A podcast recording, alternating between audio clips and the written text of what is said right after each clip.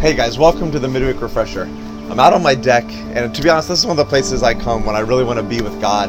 Um, a perfect morning for me is getting to start out here on the deck. If it's just just warm enough, and I have my coffee, and I get to be with God, so I'm out here. It's going to be a little bit of background noise because it's kind of windy, but uh, I, want, I want to talk to you today, and uh, you know, honestly, I just want to share with you what I personally read today in the Bible and when I was having my, my own time with God. And it just struck me, and I thought, man, this is just something that I needed to hear today. So maybe it's what you need to hear today, too. Um, it's actually just at the very beginning of the book of John, John chapter 1, the first couple verses. And it starts out super poetic and, and kind of grand scale. It says, In the beginning was the Word, and the Word was with God, and the Word was God. And it says, you know, everything that was made was made by God. And then he says, In him what is life. And you get this idea of like not not just like like life like you know I don't know. It's like the life source. Like he's talking about the beginning and the creation of all things and in him was life which is like no duh but this is like the life capital L. And he said this life was the light of the world. He says he came into the world but the darkness didn't recognize it right? And he goes on to say that the, the darkness has never overcome this light. And I just thought, wow, for some reason that just struck me so powerfully. And here, when I read the Bible, one of the questions I like to ask myself is, how does this touch my life? And here's how it's touching my life today. I think we all have darkness, and I think I have things in my life that that is like a darkness that I'm struggling against. And honestly, even in, in the world, I can look at the world and I can just be intimidated um, or afraid of just the darkness in the world and can I really make a difference? And you know how am I going to live and, and, live in a way that is beneficial for others? How are my kids going to do in the earth? I mean there's just a lot you can think about. And then there's like the internal darkness. There's like stuff in my heart that, that I don't love that's there and in my thought life that I don't love that's there or, or, or there's anxiety that I don't love how easily it can take a hold of my thought trains and and I was just reading this and, and it was like this deep encouragement like, Christian, listen.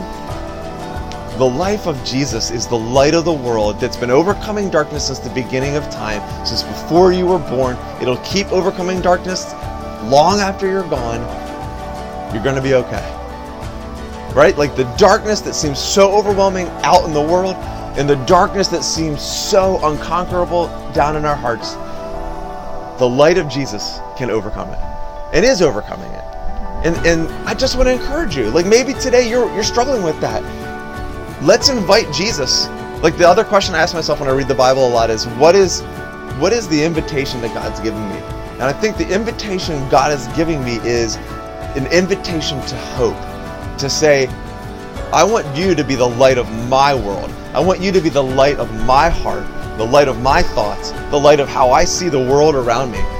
Would you come and overcome the darkness in my heart and my thoughts and in the world around me? And he's been doing it for so long and he he's good at it.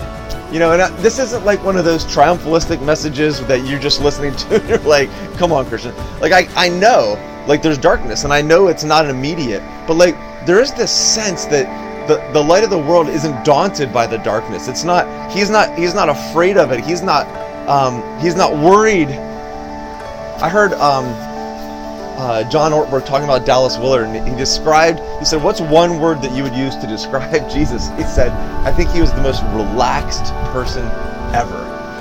Because I think there's this sense when you know that God is working in good and that God is working, even when things are bad, He's working for good. You know that you can trust Him and you can just be at peace. And I'm so far from that but I aspire to knowing Jesus like that. And I just want to like hopefully that encourages you. If you have some darkness that you're battling, if you're feeling discouraged or struggling or afraid or overcome or overwhelmed by the world, the darkness you see or in your life and circumstances, today listen to that invitation to invite the light of the world, at least into your heart, into your perspective, and allow him to shine a little bit of his light on the darkness that you're battling. I really think he's going to bring you the gift of hope. So that's it. I hope it's encouraging. Um, I'm pumped for this Sunday. We're going to be talking about something that I think a lot of people are interested in. Um, there's no way I'll be able to cover everything I need to in one day, but at least it'll scratch the surface, and I think you're really going to find that interesting. So I'm not going to tell you what it is, so I hope that makes you curious. We'll see you Sunday. It's going to be a good one.